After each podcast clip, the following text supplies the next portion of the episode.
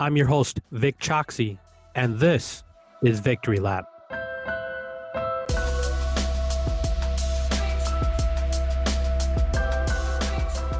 The premise behind Victory Lap is simple.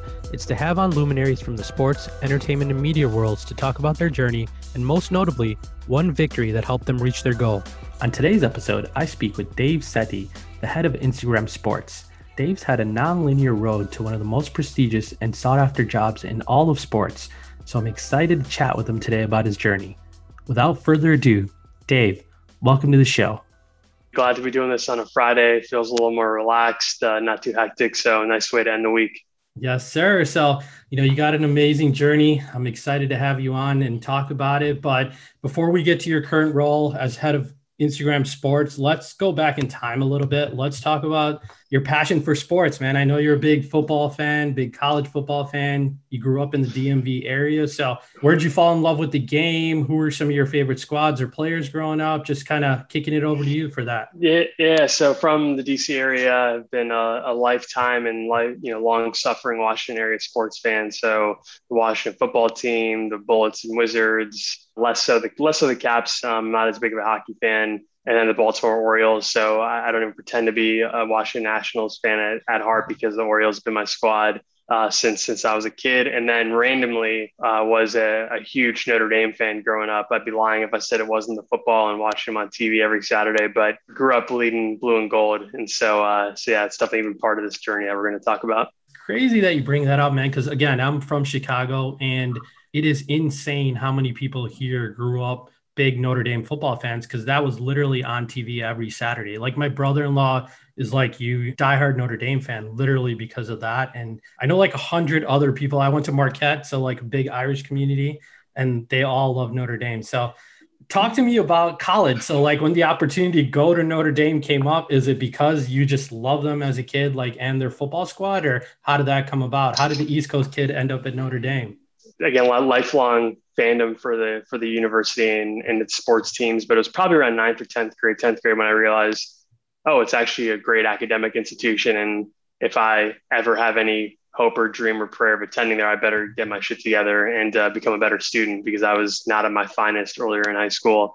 By the skin of my teeth, like waitlisted twice, finally got in in uh, in late spring of yeah, late spring, and I remember you know, talking to my parents, uh, I'm, I'm Indian. My parents are both, we're both from India. And we had a conversation and they said, so Dave, your school that you want to attend is 90% white. You're not white. It's 90% Catholic. You're not Catholic. So why the hell do you want to go here again? and, you know, there was this, this, this passion I had for the university, having never been there before, but uh, having uh, this this fandom and this and even this curiosity about the institution and being able to actually have the opportunity to go there, but never having been and really only seeing it from afar. And so actually, what was crazy is my my father insisted on putting me on a flight, really four flights in one day to go visit the school for a day. And he said, you know, if you really want to go here, you'll you'll know when you get there. Yeah. And so and so I went there, literally spent a day on campus taking tours and soaking up the atmosphere flew back that night and then made my decision. And uh, what was also wild, and you'll appreciate this uh, talking to a fellow Brown man, this was in 2002, you know, not that long after 9 11. And on the four flights that I took that one day, I got so this is back when they would pull you out of line at the gate to security check you in addition to when you entered the airport. Three random. out of the four flights. Random. Yeah, yeah, the random selection, you know, batted 75, uh, 750 that day. And and it was fine. Like I I actually I didn't have any issue with that at the time, but but just wild story. Uh, and yeah, and, and graduated from the University of Notre Dame. So there you go. Talk to me a little bit about your post college career thoughts, right? Like so you're one of those guys that you have a great job, a leadership role in sports right now, but you didn't start in sports right out of college, right? You went the tech route, you went out to the West Coast. So, how did that come about? Did you want to work in sports your whole life, or you know, what was your mindset when you were leaving college, basically? Yeah, I had no aspirations of working in sports. I was always a, a fan, as as I've mentioned, but never had any real dream of being a professional within the sports industry. And so, my first job out of college, I moved to the to California to to work in tech and work on the sales side at Google. And this is 2007. I really had no idea what that even meant, but um, but got my footing in Silicon Valley out there and learned uh, a lot about the industry that I'm in right now, but from a very different lens uh, and different yep. perspective and view uh, back then, and and was in that role for almost four years before moving to YouTube.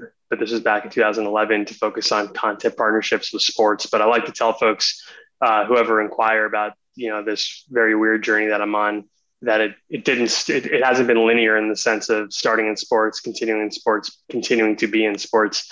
Uh, you know i went through a side door basically uh, in order to get my footing here. It's crazy how much the landscape and the internet itself has changed since you worked those two jobs right? But a lot of the the things that you picked up at those two places you were able to then translate literally into your new roles right? So how did that next role come about from moving from youtube and then kind of side dooring your way into sports there? Yeah so you know with youtube and sports i mean this is again early 2010s when there was i would say some debate but you know, there was still the conversations about what is the value of YouTube to organizations in and outside of sports, not just sports vertical. And so it's a very different time to be having to be having those conversations. But you know, as as I mentioned, working for Google and YouTube for that long, there came a point when I thought to myself that again, working in sports, but in a very specific part of it, that I really wanted to to almost learn more about the industry that I was participating in, but do it from a different perspective and really cult- cultivate my own perspective on this industry.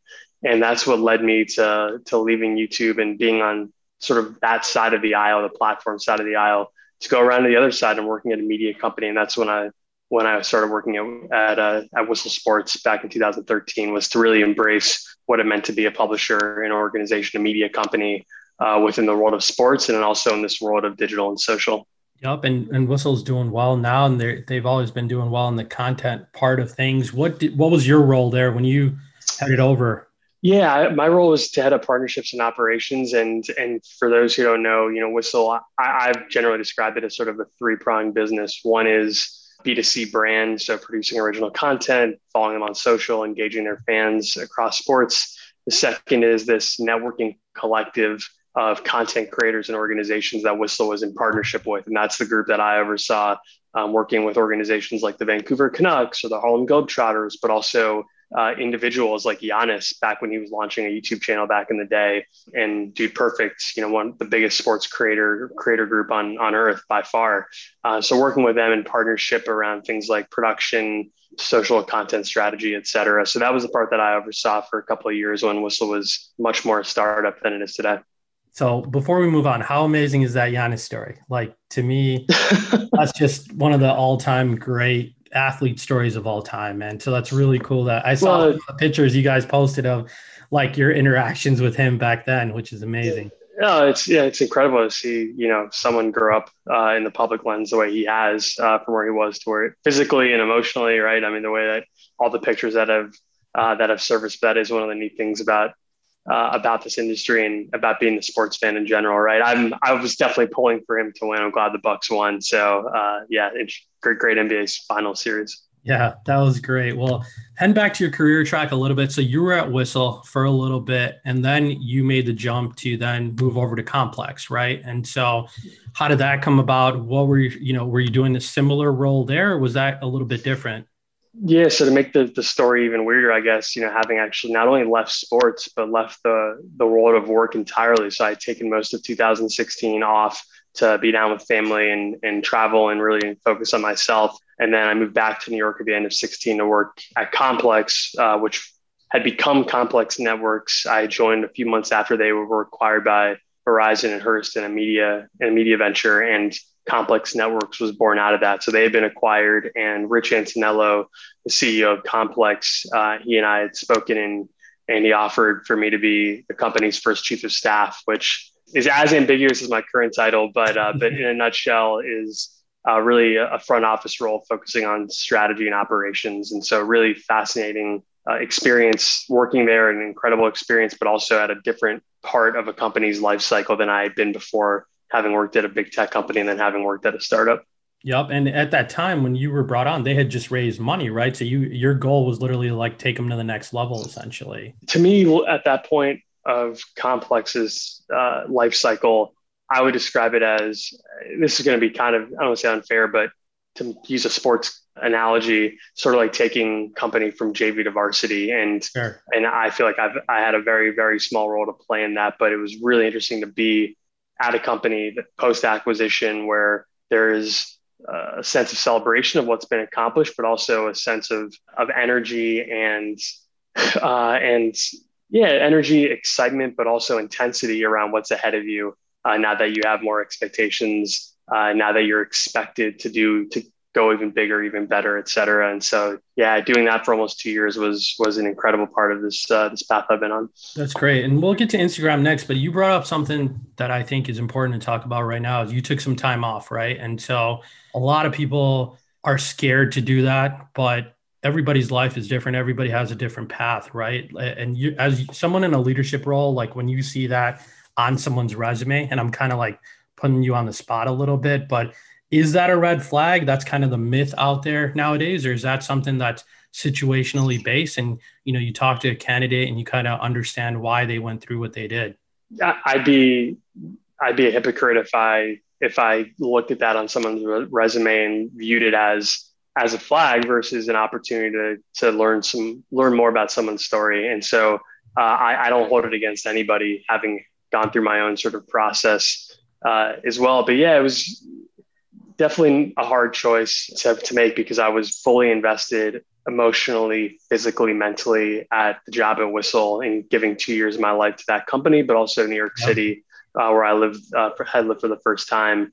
And really, my decision to take a step away was was rooted in one the sense that I'd accomplished the things that I had set out to accomplish when I left YouTube and joined Whistle, and I was very specific about what those things were in terms of building a team from from scratch, essentially um, seeing the, the, part of my business through to a certain point, uh, and acquiring some of the skills that I've been looking to acquire. And so, feeling accomplished, also feeling like I was running myself into the ground. And the irony of me saying that out loud is that I actually wasn't the person who who, identified that. It was actually my mother who, on a phone call, you know, not having seen her in a couple months, just just sensed and said that I wasn't as happy as I was before. And you sort of hear a comment like that and you take pause.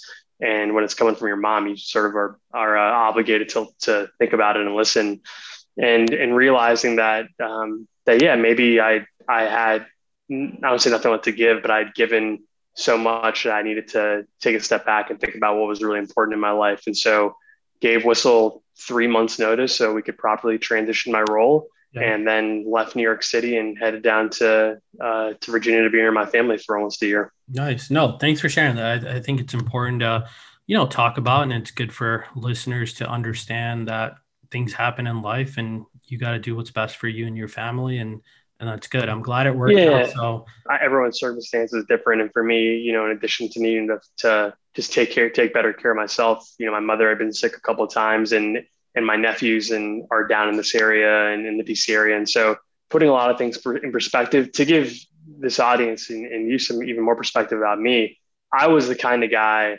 who, you know, early in my career, that's what you want to call it as a career, like early in my life uh, as, a, as a working adult, would look at the people who would quit their jobs after a year or two years and be totally dumbfounded and mystified. Like the idea of leaving something for nothing yeah. never crossed my mind until literally the month I decided to do it. And so uh, I, you know, I'm glad I woke up a little bit and also recognized that maybe other people had it figured out too of just being more self-aware because I definitely was not for a long time. Yeah, I, I wonder if it's an Indian thing too, right? Like I, I, sometimes we're just like, that's how we're like raised, and we see our parents working so hard, and we have that kind of like in our DNA where we're just like, we do everything like 110%. We want everything to go really well and everything has to be perfect sometimes, right? Again, it, like, this is a generalization, right? But you know, I, I, wonder if that was a little bit just in your mindset until it clicked and it, you realized that you needed to do something about it. it. It is absolutely part of the culture that you and I were raised in, and and I think part of the reason why I probably even struggled to come to this conclusion for um, for a while is because culturally, just generally being unacceptable to a degree and, and unheard of, at the very least unheard of, right? And yeah. so that that weighs on you. And it's funny because my older brother, who will never listen to this podcast because he doesn't know what I do, let alone let alone gives a shit, but he uh, and I say that lovingly, but when I was home that year and spending more time with his kids and him, his wife and enjoying my life, you know, he would make sarcastic remarks. He made sarcastic remarks for months about sort of like, hey, look at this guy's, you know, just being a bum essentially. Until one day I called him out and I said, what's your problem with me taking time? That's not like it's hurting your career, right? Yeah. Uh, so, so we sort of had to call him out on it, but it was, I don't know if I ever truly found peace in that kind of decision until it was my mother actually and my twin brother who acknowledged again sort of where my headspace was at or where I was mentally and physically and sort of honestly getting their permission but hearing your family members say that this is actually something that feels like the right thing to do is is validation that I that I'm sure I needed. Yeah, that's huge. And so jump it back in, man. Talking about culture, cult, culturally acceptable, working in sports for Indians is not a common theme, right? And I feel like again, it's it's changing. It's a changing landscape. But when we were growing up, like I feel like most of the people that we probably know are like doctors, lawyers, engineers. They're entrepreneurs set in their ways, right? So, you know, let's talk about Instagram a little bit. So, you were at Complex, you were there for almost two years, you were liking your job, you did a great job there. How did the Instagram opportunity come along? And, you know, walk me through that a little bit. Yeah. So, it was 2018, sometime in the spring, when, and it just sort of shows you how, I don't say how intimate this industry is, but I got reached out to by uh, someone I considered a friend in the industry who had previously worked at Octagon, which is an agency that actually was, is based five minutes from where I'm originally from. Yeah. Uh, and he had reached out to me. He, had, he was on Instagram Sports and he he pinged me and we met up for dinner in New York. And said, "Hey, so uh, the job that I report into, head of sports, is is being vacated. Are you interested in throwing your hat in the ring?" And I said, yes, certainly. Um, obviously, I've worked in the industry of sports. I'm a sports fan, and I've also worked at a tech company. So a lot of things were adding up in my head. And so uh, we talked again. I formally uh, put my hat in the ring for this role, and and months later, uh, in a very long process later, uh, they offered me this position. And so I've been in this role since August of 2018, and it's been you know everything I've wanted it to be and more. But it's you know kind of crazy that uh, that a friend of mine in the industry who I met when I was at YouTube, I believe, or maybe at Whistle, um, who just staying connected to, ended up referring me to be his manager, uh, which again is is wild and, and wouldn't wouldn't have imagined would ever happen. But uh, but it's been it's been a great and very fast almost three years. No, that's great, and that's the power of just building real, true relationships, right? I feel like nowadays it's very transactional on the internet, especially, and so it, it's that's a great story, man. Just in its own, like a buddy of yours, not only recommending you for a gig, but like to be his boss. I think that's a pretty awesome story. Um, when you're talking about Instagram, I have to point this out and I have to ask you a question because I've been dying to ask you this question, dude. How many messages do you get daily across platforms that ask for help to become verified on Instagram? you know this because I hit you up, but there was somebody that reached out to me from like Africa or Asia one day trying to get in touch with you so that they can become verified. So I have to put you on the spot. How many messages a day do you get for that? Dozen, dozens wouldn't be unrealistic. And maybe if I had an even bigger, you know, sort of profile on social media, you know, that number would continue to climb. But it's crazy how creative and how persistent people are to try to get the blue check mark or to get an account, you know, re-enabled if it's been disabled. And hats off to people who are getting creative and maybe even making some progress because it must be a grind. but yeah, on, on LinkedIn, on on Instagram, on Twitter, etc. And you know, I hate to be the bearer of bad news for anyone who's listening uh, and starting to craft their message to me on LinkedIn, but uh, but unfortunately, I can't get you verified it's if I had that lever, if I had that, that tool in my toolkit, I'd be the most popular guy who's ever worked at Instagram. So unfortunately, I, I cannot do that for you. Can't even do it for myself. So you're in good company. I promise you that. That's what I was gonna say. You actually are not verified yourself on Instagram. Now, I you don't have to tell me the truth, but you, I, I was thinking this a strat, strategic move where you're like, I'm trying to stay low key and not, not get hit up. But no, that that's awesome, man. And I'm sure it's annoying, but you deal with it better than a lot of people that I know, especially at some other platforms. But no. talking about talking about your job, man, what are some of your some of your day-to-day things that you do as head of sports at Instagram? What are a couple of moments that you're most proud of when you're looking back at the last three years? In terms of the job, I mean, it, it differs truly every day. It's almost easier for me to read my calendar to illustrate what I do than it is to try and describe it. But at its core, we do try to be uh, advocates on behalf of the sports industry within the walls of Instagram, whether you're an athlete, a team, a league, a media partner, et cetera. Um, how do we advocate for your interests and represent you well within this, this big tech company? And then also, how do we drive the interests and, uh, and objectives of, of Instagram, which by and large are being relevant to youth audiences, supporting creators in self expression, and helping individuals and organizations build businesses on our platform. And so, uh, you know, in terms of the job, again, it can totally vary. Today, uh, it's you know having a meeting with a colleague at the NCAA to talk about how we're supporting student athletes through name, image, and likeness. The other day, it's working with a broadcaster on a geogating tool that will allow them to distribute premium territory-specific highlights for the Olympics. So it really varies uh, and keeps me on my toes, uh, and, and, probably keeps me up later at night than than is healthy for me. But uh, but it's all part of the job, I guess.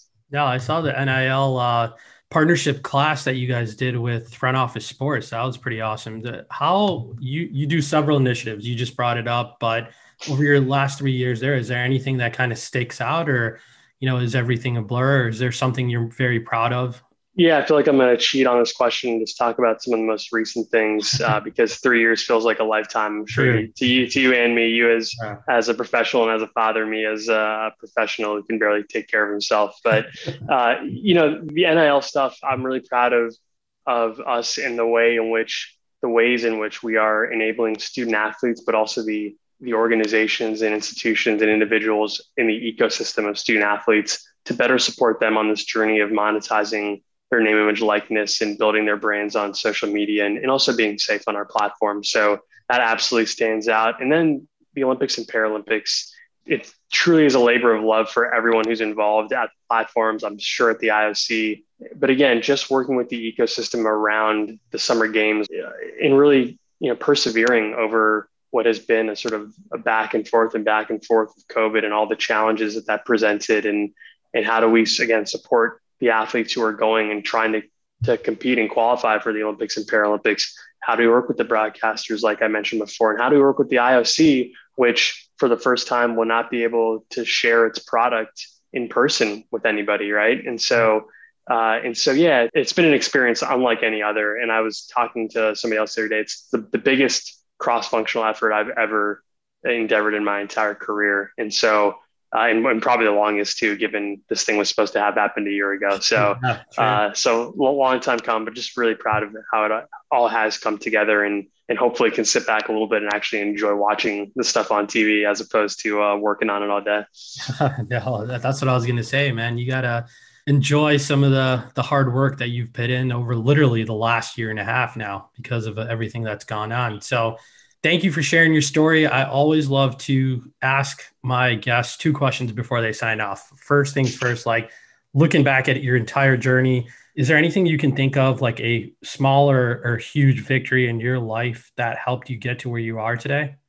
I've had so many small interactions that have ended up being life changing in my in, during my entire life, frankly. And I it would take me a long time to to share all of them, but I think I'm sort of just most proud that that it's because of the relationships that I have that are so meaningful to me that I've been able to to participate in this industry and, and gain some really new and unique opportunities. So, you know, with uh, with my team member who is a friend who we were industry colleagues for for a time, you know, that unlocked, uh, unbeknownst to me, unlocked the door I didn't even know existed.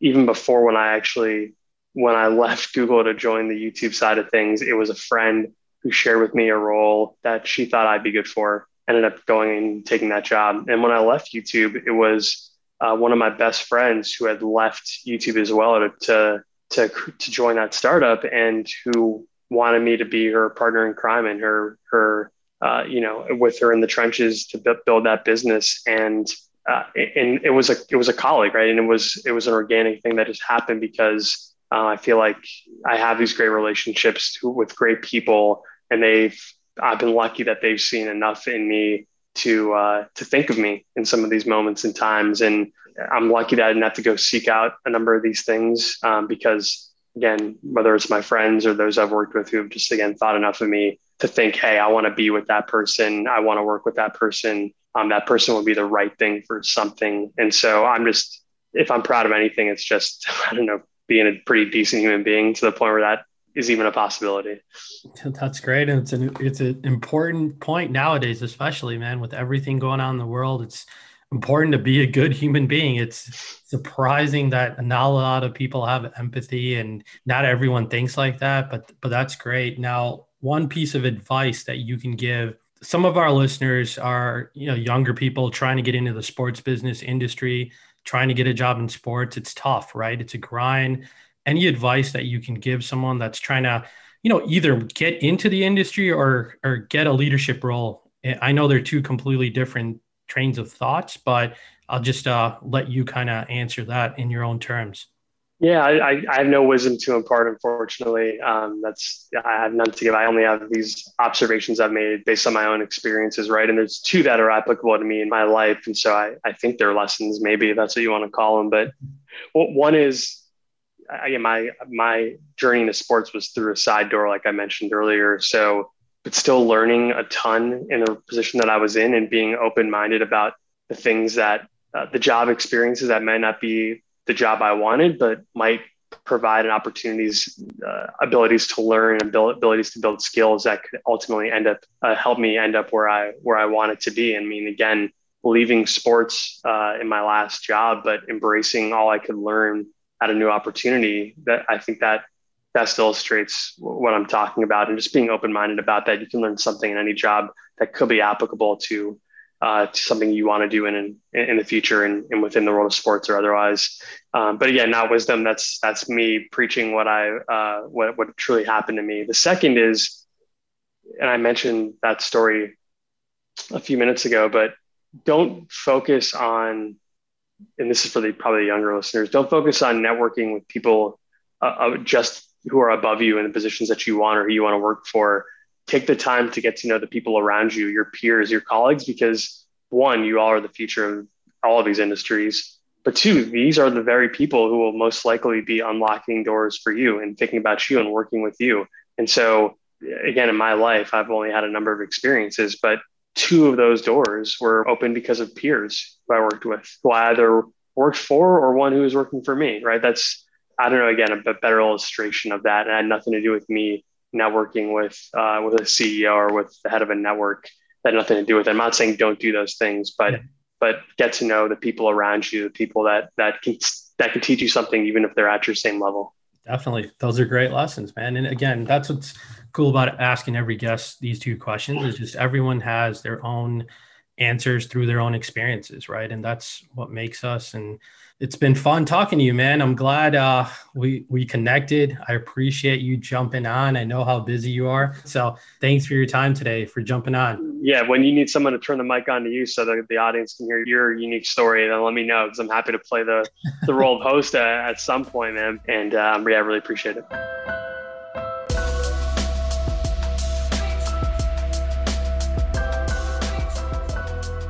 My thanks again to Dave for joining me today.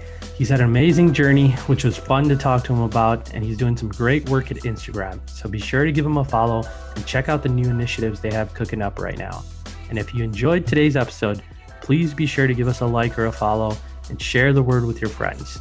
Every single share counts. Last but not least, you can follow my work at DocSquad33 on Twitter or VicChoxy33 on Instagram. Thank you as always for listening. I'll see you next time on Victory Lap.